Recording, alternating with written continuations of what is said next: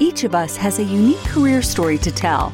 For some, these fly high like rocket launches. For others, they're more like the game of chutes and ladders, with advances and setbacks along the way. Either way, we learn countless lessons from these experiences, and that's what we put into the spotlight here at Career Sessions Career Lessons. Join discussions featuring a variety of guests sharing their stories of ups and downs, as well as the secrets of their success and what drives them to continue moving forward. We break down the tools and resources that will help you establish your dream career and realize your professional goals. Here's your host, J.R. Lowry.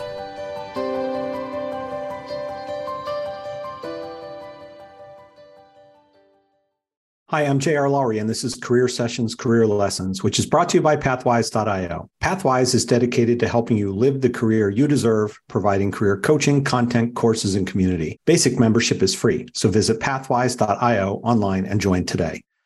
Today, my guest is Tammy Alvarez. Tammy is the CEO and founder of Career Winners Circle, which offers a comprehensive collection of coaching and training programs designed to strengthen leaders to grow their careers quickly and sustainably. Her spirited break all the rules approach blends decades of C suite experience on Wall Street with a pragmatic results based coaching style.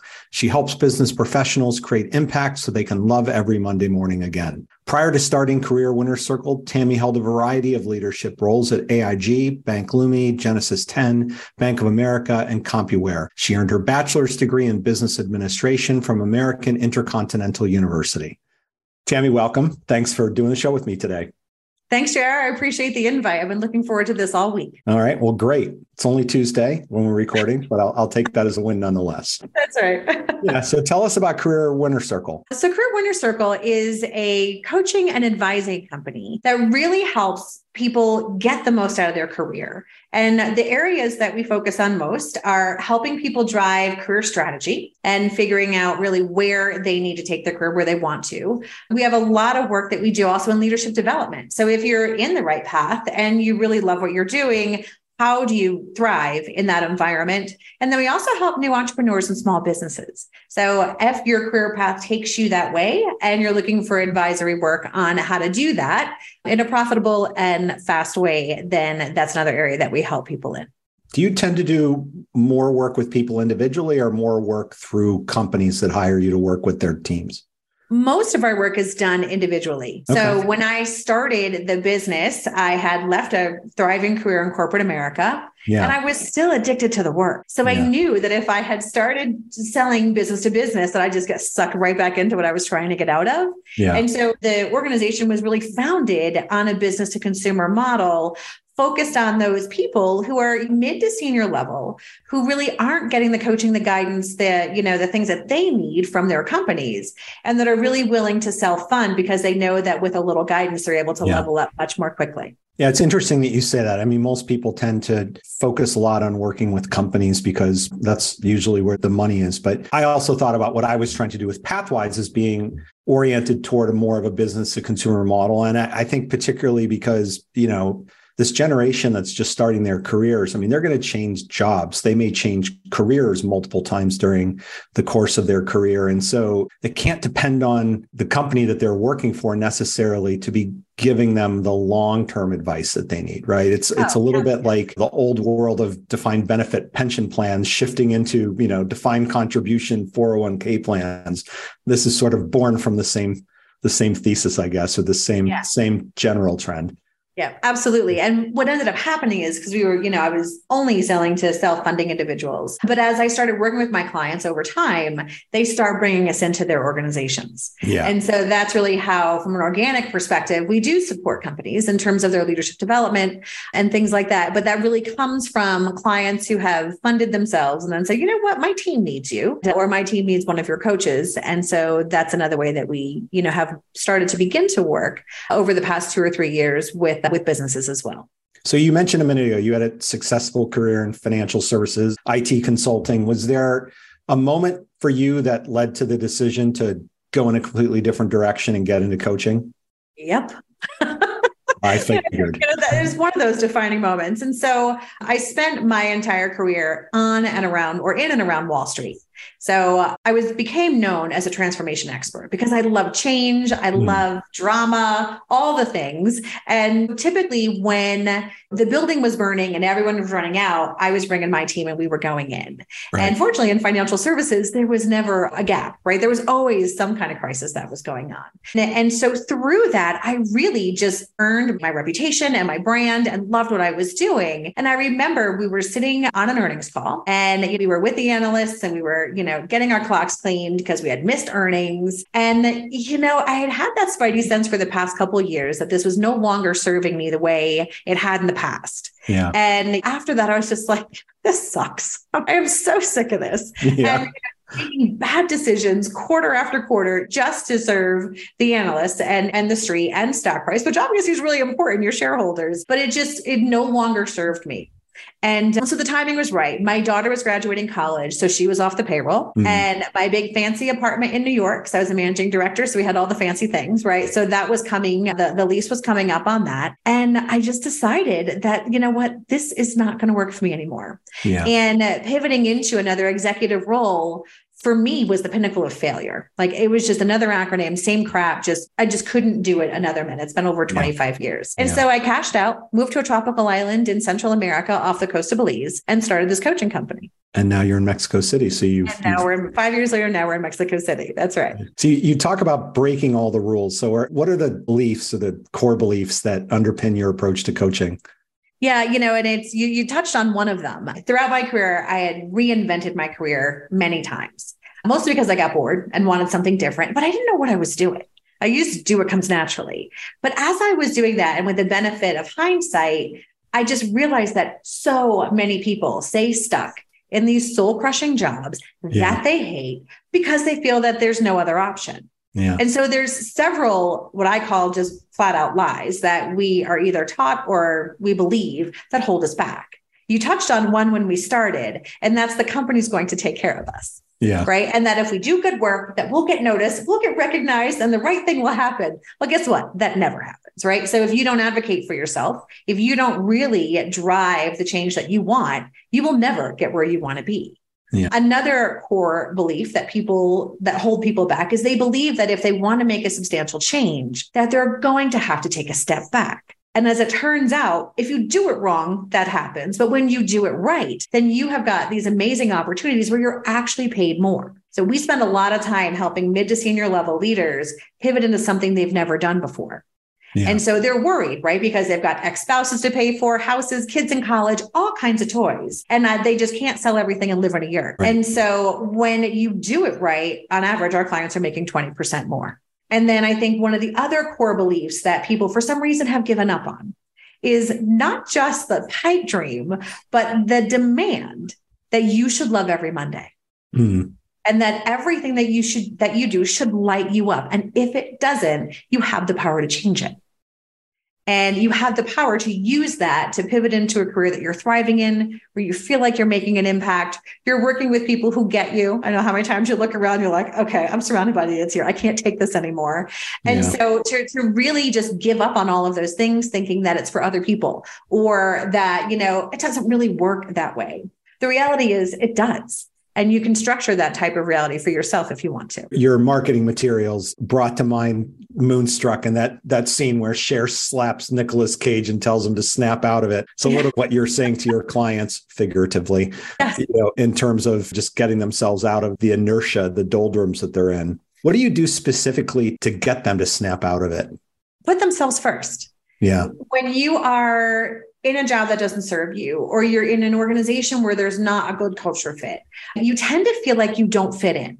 Mm. And you spend a lot of time trying to make yourself fit in. And it's a waste of time because it just it won't work. And so what we really teach our clients to do is to come back to center. And I'm not like an airy fairy coach, right? Like I'll give you a kick in the butt as much as I'll give you a hug. But what we want to do is understand what are the things in terms of the tasks the leadership environment, the culture that light you up. Like not just the things that you think are most marketable or the things that are the most valuable, but what are the things in the environments that you can lean into for 12 hours a day and never get tired? Yeah. Then go find that. Because when you do that, then you are in a position where you're just naturally going to be energized.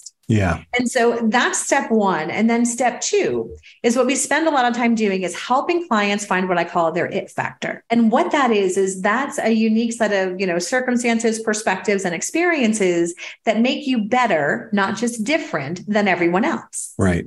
And everyone has that. And when that it factor is in high demand and in short supply, then that's magic.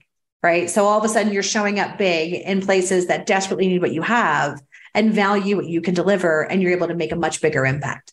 So you've chosen it factor over superpower. Yeah, I think superpower is a bit overused, right? so uh, you know, it, it factors used a lot too, right? So there's only so many different ways you can you can cut this. But what it boils down to is what are the things that light you up? Yeah. And then how do you use that and your experience to find places in the market where you are in high demand and in short supply? And that's what people forget about. Yeah. Right. And so there's so many situations. I mean, let's face it, the economy has been volatile for decades. It will not, it will not change. And so with that creates opportunity because volatility does create opportunity from a career perspective. And when you find places or industries where the skills that you have aren't organically available, that's where you go. Because yeah. then you start shifting from getting paid for what you do to getting paid for what you know. And then that's how, you know, you lean in, you're in high demand, your compensation goes through the roof, and the amount of impact that you're able to make is much more significant because you've got the playbook to what they need. I've got a really good example. One of my corporate clients, you know, hyper growth for over a decade, and they're hitting some headwinds. Mm. And so they need to continue to grow, but with more financial let's say mindfulness, right? Because mm-hmm. you can just throw money at a problem. Now, for those that have grown up in that company, they don't know how to do that. Yeah. Because anytime they've had a problem, just hire more people, throw that more sounds like most of the tech industry. Yeah, absolutely. Which is why we're seeing the compression that we're seeing. You know, and so from that perspective, when you come in and you know how to do this well and inspire people and be able to lead, then all of a sudden that you know you are like you know the holy grail mm. and that's really every person that is ambitious and cares about their career has that and so what we do is we help them find it and then figure out where are you going to be most valued in terms of what's going on in the market today. For clients who come to you with that need to sort of break the rules, right? To snap out of it, what percent of them end up staying with the company they're with? What percent go to another company in the same industry and what percent go in a completely different direction?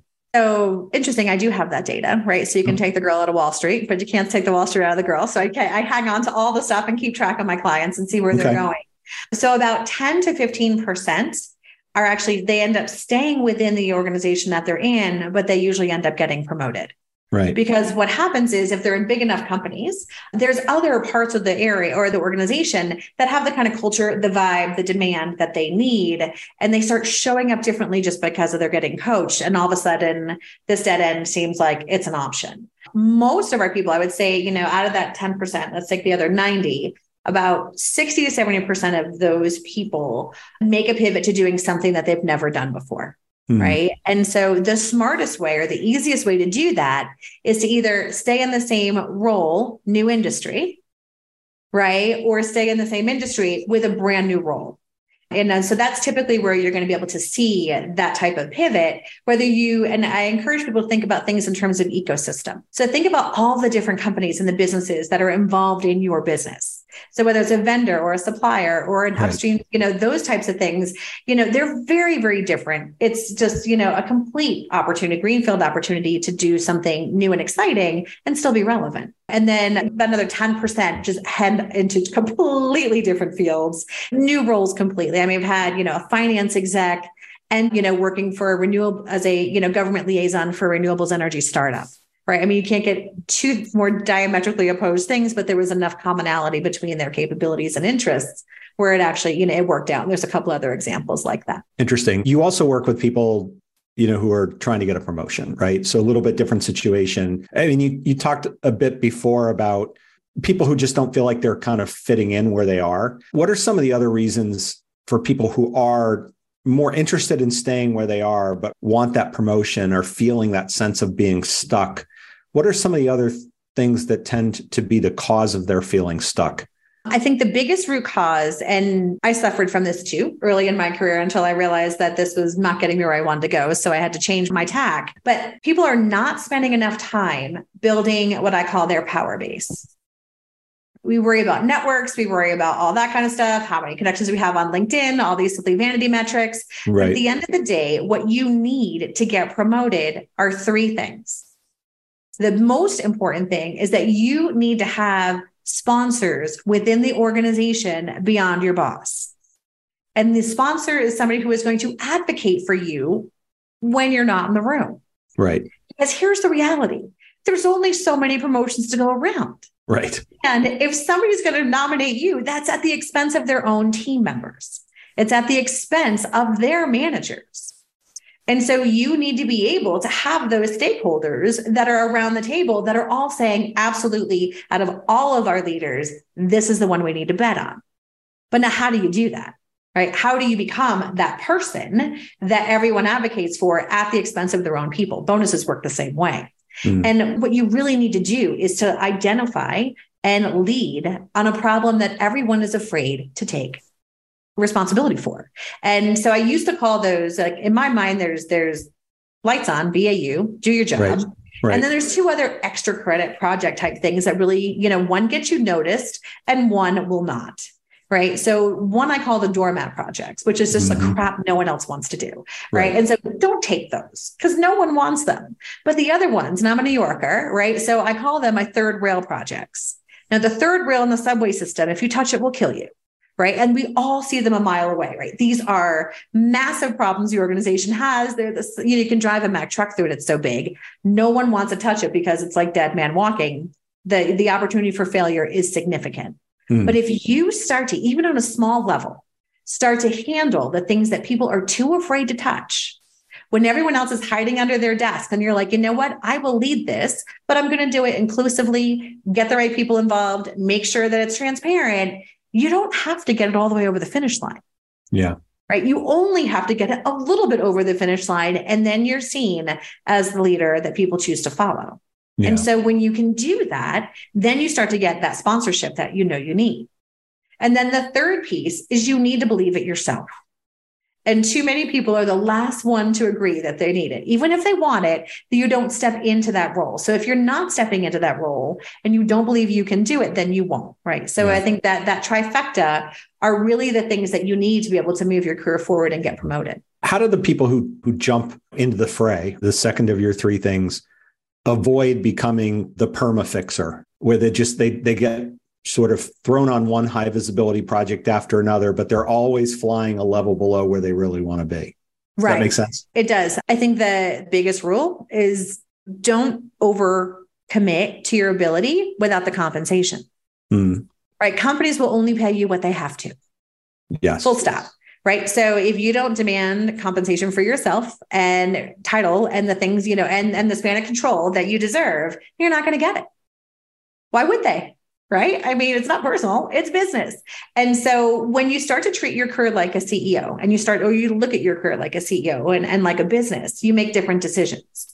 And so you want to get in there and fix something. But what I've always seen and what I help my clients do is as you are doing that big thing that people are afraid of, you know, and as you are bringing that to a solution of some sort, then you usually end up taking it over or end up in a position where you can call where you want to go next. And so from that perspective, the way you don't just stay, you know, the permanent, the perma fixer and you're able to continue to move up is, you know, you're building a new thing that people need. You can oversee it and continue to grow because the higher up you go, then the bigger problems you can fix. And so you can start this in a very micro situation in your department, you know, or the group that you work with, and then continue to use the same techniques, but use that to continue to level up every time you do it. You focus on executive presence as well. Executive presence is one of these terms that probably means somewhat different things to different people. Yeah. How do you define it? I define executive presence as being the leader that people choose to follow. Doesn't matter what the org chart says, doesn't matter what the hierarchy says, but people will go to battle for you no matter what. When you have that, then you've got executive presence. Yeah. And how do you help your clients build that? we break it down into the, you know, we look at really six different specific leadership attributes that you need to be able to get there in whatever way there is, right? And it's building that vision, you know, be able to drive the strategy, be able to execute that vision, moving forward and being able to get that done and handle the roadblocks and inspire people along the way. And so we look at all of these things and we start to break down, you know, where are their natural strengths? So we're going to go back to the superpower or the overused superpower word. Mm. So many leaders are focused and people are focused on the things they're not good at. Right? It's like, I got to fix this. I'm terrible at that. And they obsess over that. Well, guess what? You're never going to be. So don't try. Right. But when you identify those core things that come naturally to you that are really, really strengths, and you perfect and hone and build and get better at those, you will grow your career significantly faster. You will develop that executive presence significantly faster. And if you sit there trying to fix all the things that you don't. So, a core part of our coaching methodology is we play to your strengths. You learn how to use those and leverage those as an asset and at the same time build mitigation strategies on how do you close the gaps for the things that you're not good at right? Because for me, you know, I led ultimately at the end of my career, I think the biggest teams I ever led was about 2,000 people across 36 different countries. So I had a lot going on. Yeah. And there was a lot of things I suck at, so many, but I made sure that I surrounded myself with people who had the skills that I didn't. That I felt were smarter than me. So I listened to their advice. And also the people who were brave enough to tell me that my baby was ugly. Mm. Right. Because the further up you go, the less honest people can be. And so what you'll hear at the ground level is very different than what you'll hear three or four levels up. And I needed people, you know, because you start to buy your own BS after a while because mm. everyone mm. is feeding it to you. Right. And so you really want to surround yourself with people who will challenge and be and honest and just say, hey, this is not what you think is happening is actually not happening. Yeah. And um, and that's really how you really build that executive presence by, you know, having those people that will challenge you as well. One last coaching related question. So boundary setting. I know this is another area that you've worked with clients on. So the whole idea of work life balance and boundary setting it's kind of taking on a much different meaning in our post COVID work world. And curious to hear how your clients are struggling with setting boundaries and the guidance you give them on, on how to better do so. Yeah, I think there's still so much going on in terms of the call back to work versus working remotely and right. you know all that mess, right? And so the way I look at boundaries is kind of the way I look at your career trajectory and it's there's seasonality, right? So there's seasonality to our careers. There's times where you can take more risk, times where you really can't. You know, just depending on what's going on, kids in college, whatever, you know, so those types of things. And so, in, you know, instead of looking in boundaries in terms of, you know, equal every week and there's a lot going on, I think what we need to do is constantly check in on where are your priorities what's going on. And there are times where you've got to lean in to work, right? And it's like, you know what? There is just no boundaries right now. I just got to get this done, you know, and, you know, it's a short sprint, it's not years, but yeah. you're able to do that. There are times where you need to take care of the personal things, right? Aging parents, children, whatever. And that's where you're like, you know what? Good enough is going to have to be good enough right now. Hmm. And so, really, where the whole boundary setting comes in is being really aware of not only what your priorities are, but what your priorities are at the moment because they're going to shift, they're going to change, they're going to flex and finding the opportunity to, you know, and the discipline to be able to do that. I think also, and I find that with almost all my clients as we go through yeah. this, a lot of us have this hero complex. Like mm. we think if we don't get involved, if we don't respond to that email at 10 o'clock at night, if we don't log on on Sunday afternoon to get a head start on the week, bad things will happen. And I guarantee you it won't. Like we're yeah. not, for the most part, we're not saving lives, right? If you're saving lives, that's a different story. But for most of us, just in a regular corporate role, yeah. you know, we overinflate the need for our involvement. And, yeah. and when you start to realize that maybe that's a little more self-imposed than not and change those behaviors, good things start to happen. Yeah, one of the other people I interviewed recently had a really interesting take on it. His view is I want to do only the work that I am uniquely good at. And uh, like a complete diametrically opposed view of the people who are like, I have to be involved, right? Yeah. His view was my job is to find people who, you know, make it possible for me to do almost as little as I can, right? Yeah. Yes. And, you know, I mean, this is a person who's leading a very big organization and is very engaged. So it's not like he's slacking off by any stretch, but it turns the whole thing on its head, right? Empowering people, delegating to people, you know, in your organization to really tap into their full set of strengths so that you can focus on your superpower. Well, that's it, right? And my team does the same thing even now, right? There yeah. are things that I suck at, and I know that. And so those were the first things I'm like, all right, let's get some help in and let's get some support. And so the best thing I can do for my company and for my team is to stay out of the way. Yeah. Right. So feeding into the same concept for sure. Yeah. So good segue into talking about your role as a business owner. So how did you find that transition out of the corporate world and into being an entrepreneur? It was a disaster. I was such a hot mess. I had no idea what I was doing. I think I made every mistake you could possibly imagine because yeah. And I knew it would be different, but I didn't appreciate it's kind of like having kids, right? You're never really ready, you know, no matter how much people tell you. Right. And so, yeah, I screwed absolutely everything up. You name it, I made the mistake. The good news is, though, because of my corporate training, I'm used to making mistakes and failing fast and pivoting.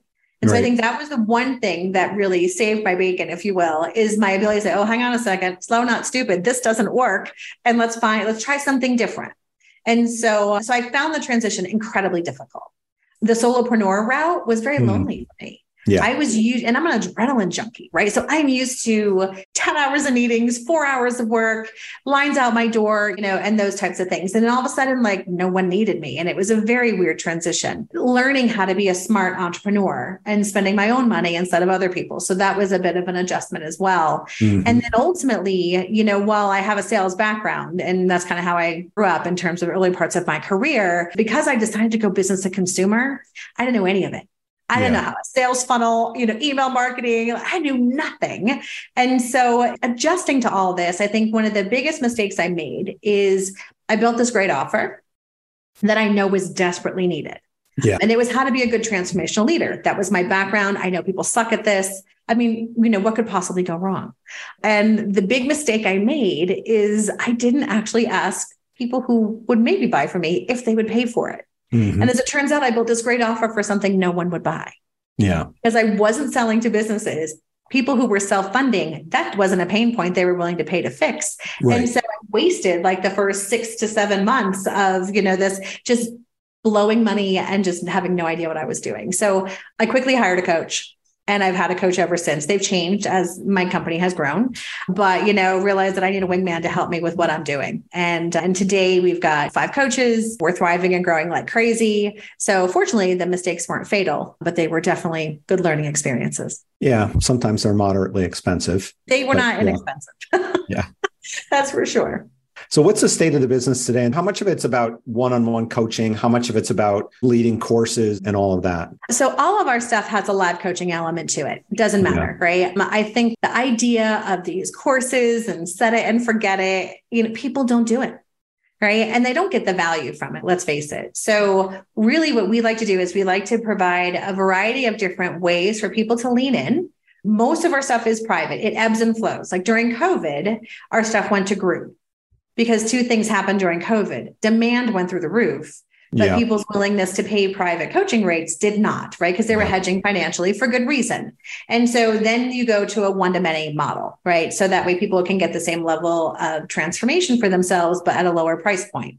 Right. And so between quick challenges where, you know, it's just kind of hitting the reset button or group coaching where there's a live session every week or private coaching, all of those things are really a nice blend. So we can really meet our customers where they want to be, both financially as well as some people like community right? I mean, they build this little cohort and now they got, you know, they got ride or die partners that they're not working mm-hmm. with that right. they can lean on. You know, and I keep in touch with many of our former clients, and they there's like an alumni group, right? They're all mm like, you know, they, and they stay in touch, which is great. So it really is seasonal in terms of what's going on in the market. But right now, most people are looking for private work, but they're not. You know what we're finding also because what we've done is we've moved more of a subscription based model where yeah. you know there's not a coaching engagement per se right? We have a coaching plan. We know what you want to accomplish. But what happens is when you achieve something you've got new obstacles and new opportunities.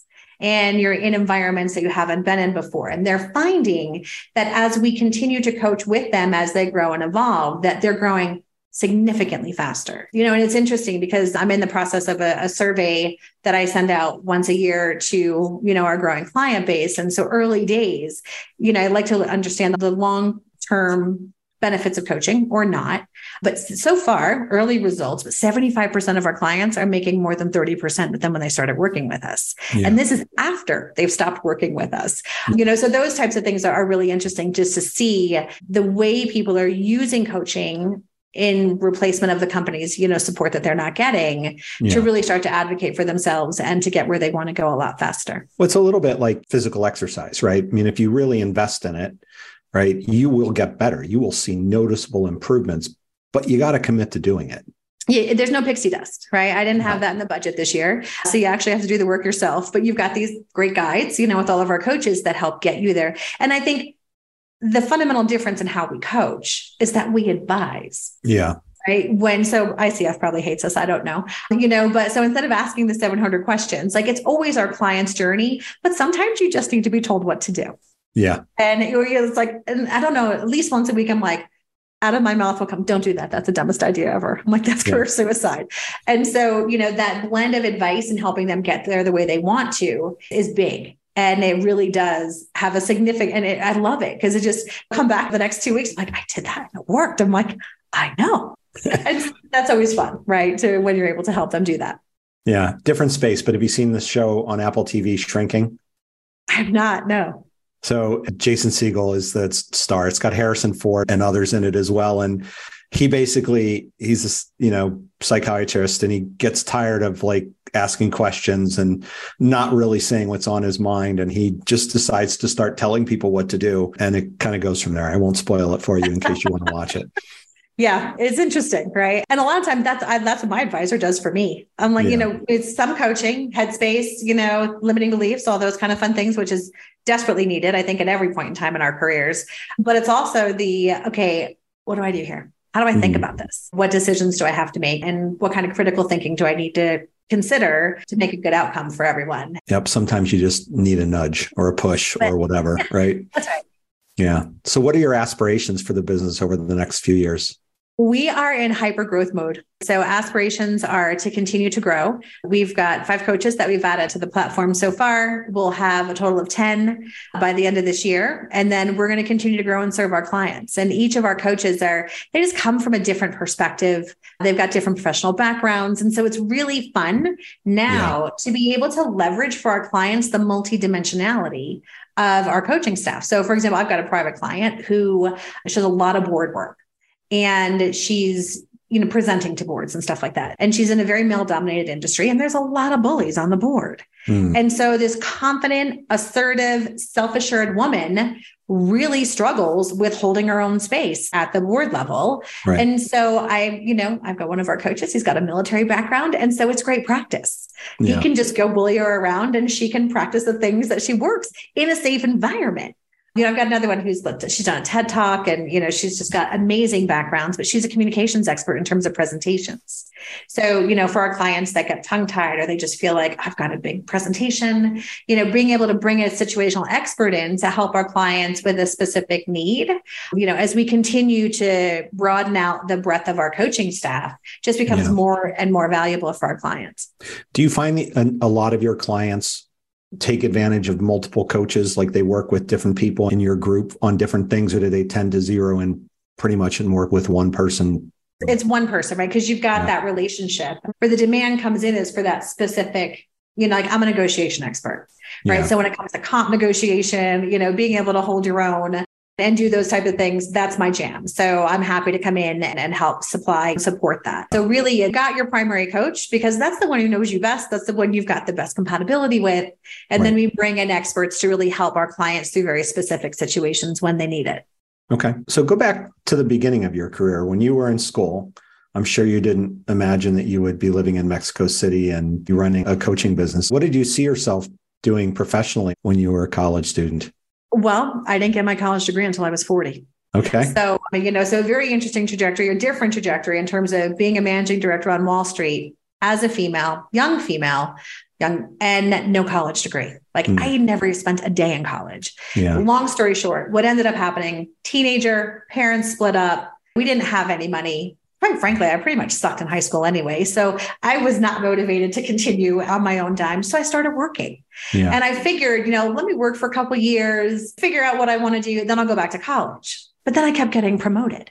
Mm. And, you know, so from that perspective, then I got married, then I had my daughter. And so all of a sudden I'm like sitting here at 40 years old, managing giant teams, having a thriving career, and never spent a day in college. And I finally went back to get my degree when I was getting vetted to sit on a board of directors for a tech startup. Yeah. And it was perfect. My connections were great. We were going to be able to really help grow. And I got DQ'd because I didn't have a degree and it would look bad on the bio. I'm like, are you kidding me? Yeah. So then just for spite, I went and got my degree. So I've always played because I've been the underdog and, you know, poor girl, grew up in country town in New Jersey, didn't have a lot of money, never traveled. And so my background was very different from those that I ended up working with. And so my risk tolerance, I've always played like I've had nothing to lose yeah. because I didn't. I didn't have anything to lose. So I think that with a lot of moxie and the benefit of having some tremendous mentors in my career who have been single handedly responsible for really helping me, putting me in situations that they knew I could handle that I didn't think yeah. I could. Um, very, very early in my career, just I didn't know I wasn't supposed to be able to do these things. When you know, it's interesting now. We've pretty much banned educational requirements on job descriptions other than maybe when there's a professional certification involved, right? And the idea is to broaden the candidate pool. And it, it certainly feels like five years into adulthood, does it really matter anymore? And yet, historically, the work world has clung to 15 years of experience with a master's degree or whatever. And it's interesting how all that's changing. And uh, you obviously have a personal perspective on this. I wonder what it's going to do to the value that people place on college because already, you know, and some of this is COVID, percent of people who are now going off to a four year school has gone from like 70% to 60%. And it, just, I wonder whether there's a, a big change in the tide coming around just the value that people put on getting a college degree versus just going right into the work world and making it for themselves.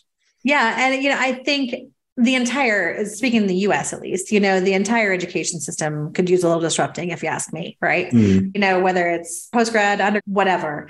And so what I think will be happening or what should be happening, like I, I even saw my daughter, you know, who's you know, she's 27, so she's been out of, of college for a bit. But like even the best and brightest kids in her school were going to community college for undergrad, you know, for the first two years.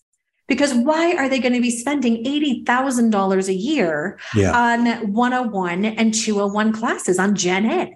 Like that doesn't yeah. make any sense at all. And yeah. so I think we have to rethink like how we structure education, the pricing of education. I mean, we are putting these children in poverty before they even have a chance to get out and make any money. And it's just a hot mess. So yeah. until the value is there, and when start people, because in my time, that was the thing I was most insecure about. Obviously, HR knew I didn't have a degree. My bosses knew I didn't have a degree, but it was not something I touted like something I was proud of, like I do right. today. Right. Like that was a closely guarded secret because it was the thing I was most insecure about, you know, but things are different now. And I also think the generation that's coming up now have a different perspective, right? It, it's not a work first mentality. And I kind of like it, right? I think it's the balance that they, they seem to bring before yeah. they even get started is something I'm helping my 30 year career clients start to migrate to, right? And to unwind to. Yeah, it definitely is noticeable that they put work in a different place in their lives than our generation was sort of taught that you have to do, right? Yeah. You know, I, it will be interesting to see as life continues for them whether they put themselves onto more of a harder driving track or whether they don't and stay comfortable with the fact that maybe they're not going to have as many of the trappings of life as the people who do. And is that a bad thing, right? I think my one of the biggest aha moments when I moved to Belize, right? We're on mm this little tropical island off the coast of Belize. It was a diving community because we loved scuba dive. And I remember for the first two years, I have never made less money. Like we're going back to like right when I started practically, right? Never made right. less money and lived so richly in my life. Amazon doesn't deliver to Belize. mm. right?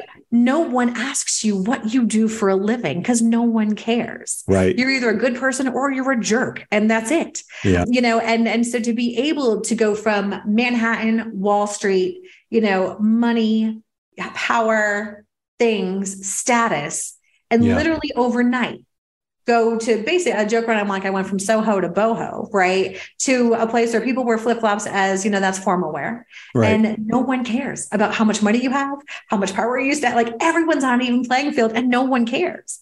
And that to me was the biggest reset, I think, in my adult life I've ever had. And yeah. having the benefit of hindsight that I really need those, you know, 14 pair of Louboutin designer shoes and mm. all the fancy handbags and all. Probably not right? You know, and so don't get stuck in them to begin with, and then you're not going to miss it. But there's a rich life that can be lived outside of the commercialism that I think, at least in American culture, a lot of people get sucked into. When you look back on your corporate career, now that you're a career coach, how would you rate your own career ownership in your moves from the beginning of your career into your decision to jump into what you're doing now? Yeah. In terms of owning my career, A plus. I'm an impatient person. I don't suffer fools. And I have this horrible ability to be incredibly direct without a filter. And mm-hmm. so I was always in that city. again, remember high risk tolerance because I felt like I had nothing to lose. But I also like if I didn't like something, I changed it. Like I didn't stay because, you know, I'm like, if this is a hot mess, if I can't fix it within where I am, then it's time to leave you know, I've got I've been fired twice as well. So I've certainly, you know, outstayed my welcome in a few places. Both times when I've inherited a boss, right? In a role, doing a great job, boss leaves, new one comes in. That didn't work out. You know, and so in terms of taking ownership of my career, I always felt like I needed to do that because my mother was put in such a compromising position. She got pregnant with me in high school dad left. We were homeless for a bit. I mean, it was a hot mess. Mm. And, you know, I saw how hard she struggled. I saw all the pain she went through. And that was my driving force to say, I'll never be like that. Yeah. And I overcompensated significantly, right? In terms of never being like that. So I think because of not having the apple pie upbringing that a lot of people have the luxury of, and you know really saying this is it's got to be me. That's where all that came from. So i was always in control and if i didn't i left and did something different. Never you know i changed 11 different major companies along the way lots of different roles you know would always get promoted a year and a half because i was being ambitious and if my role wouldn't keep up with me then i'd find something else that would. And then i've also had the benefit again of those mentors right that really help be my sponsor to help you know advocate for me within the organization beyond my immediate boss which is great so what's a day in the life look like for you now well i probably i don't know maybe work about 30 hours a week give or take. Mm. Weekends are off, mornings are mine, two days a week that I'm coaching, and then three days a week where I'm working on the business and working with our other coaches and with our operational teams to make sure that we're there for our clients and for our coaches yeah. and growing the business doing stuff like this, right? Yeah. And, you know, being able to really help get the word out there because there's just so many people that don't know how easy it is once you get help. Yeah. To finally turn that corner and get to a place where life is completely in track with where you want it to be. And you don't have to accept status quo and you don't have to accept second best. And when you know how to do it right and you have a fun partner to do it with, then all of a sudden everything changes for them. And so mm-hmm. the more people that know about that, then the better it is for everyone. You, know, you talked about growing the business. What are the things that you do for yourself? And what are the things that you have third parties help you with? So, in terms of growing the business myself, spent a lot of time with our client base, both mm-hmm. active, current, and previous. Their referrals are lifeblood of our business, right? In terms of any business. And yeah. so, a lot of our business comes through those referral partners. The other thing I do to grow our business is we work with channel partner and referral and affiliate partners. So, these are other coaching firms or business consulting firms that serve the same market differently and mm-hmm. so they'll refer clients to us on the regular basis as well. In terms of our coaches, they all have their own networks that they're working with. They're out there working with their communities and their networks to grow their business as well. But we also do advertising, right? So we do some advertising in terms of YouTube and Google. We've got a good PR firm. So actually, we've just been published in Business Insider and Market Watch, you know, Wall Street Vet on how to pivot during a crisis. So, yes, yeah, so those articles got published was good. And so we're just continuing to work with that, right? And to just become a little bit more mainstream in terms of how people can find us because that's the biggest issue is people don't know we're here right? And if they can't yeah. find you, then you can't serve them. Exactly. And, you know, so I learned early that a lot of the funnel experts, that stuff doesn't work, at least for me or any of my mm. other corporate clients, my, you know, small business clients. And so we get back to some more traditional, just blocking, tackling, handling people one at a time, like human beings, which is yep. so refreshing for many people. So, right. Yeah. You talked about scuba diving a minute ago. What else do you do to recharge your battery and keep yourself energized? Yeah. So, uh, big travel, right? So, we, my, you know, my partner and I, we love to travel extensively.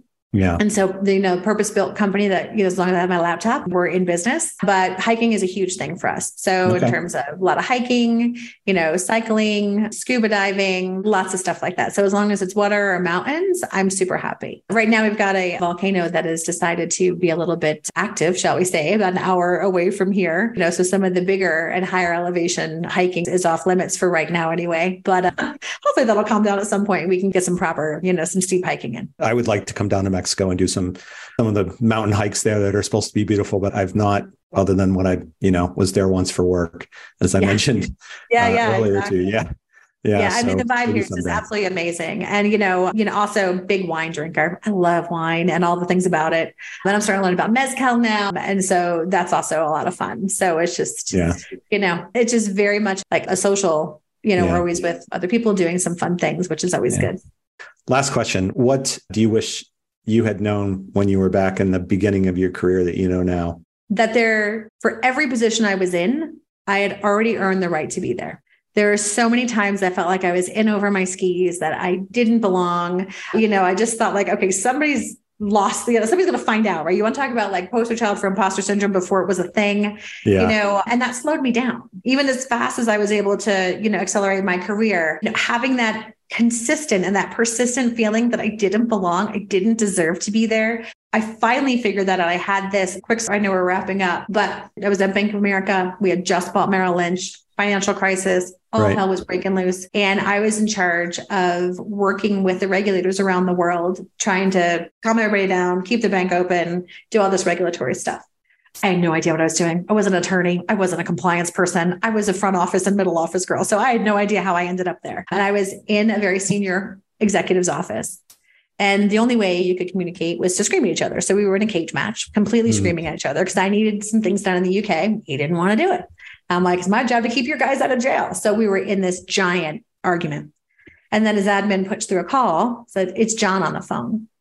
And so, of course, the executive I work with is a total jerk, you know, egomaniac type of thing, right? So he puts it on speaker. He's like, hey, what's going on? And on the phone, the other guy goes, hey, dude, how'd I do last night? And I almost hit the floor. It was John McCain the night after his first debate with Barack Obama. Yeah. And now I'm sitting here 20 years younger, a girl, no college degree. I'm like, what am I doing here? And I so I marched into my boss's office once, once he hung up and we got done fighting. Marched to my boss's office, like, why am I here? I'm like, I don't belong here. I'm over like I'm out of my depth. And, uh, and she just let me wind up for a good half hour. Yeah. And then she's like, Are you done? I'm like, Yeah. She's like, okay, you're here because you're not part of the problem. You're here because you're not afraid to call out BS and you have creative solutions.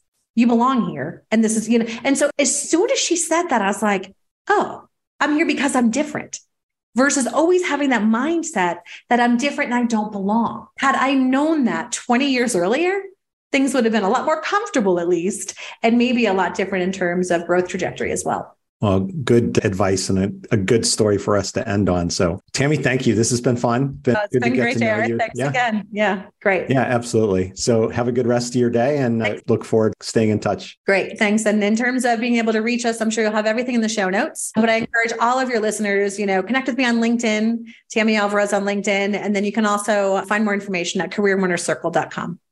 Well, that was fun spending time with Tammy, getting to know her, hearing more about the work she does and the topics she covers with her coaching clients. It's also interesting to hear about the business that she's built, the way that she can lead it from anywhere in the world, right now from Mexico City, and the range of different things that she's done over the years and what she's learned along the way. If you're ready to take control of your career, you can visit pathwise.io. And if you'd like more regular insights, become a Pathwise member. It's free. You can also sign up on the website for our newsletter and follow us on LinkedIn, Twitter, Facebook, and YouTube. Thanks. Have a great day. Thank you for listening to Career Sessions Career Lessons. We hope the nuggets of wisdom shared today help guide your path to the successful career of your dreams. This podcast series is part of Pathwise.io, which is here to help you live the career you want. We provide a comprehensive mix of career and professional development events, insights, tools, and exercises backed by a group of leading coaches and other career management experts. If you aspire to something more or just something different in your career, join us at pathwise.io.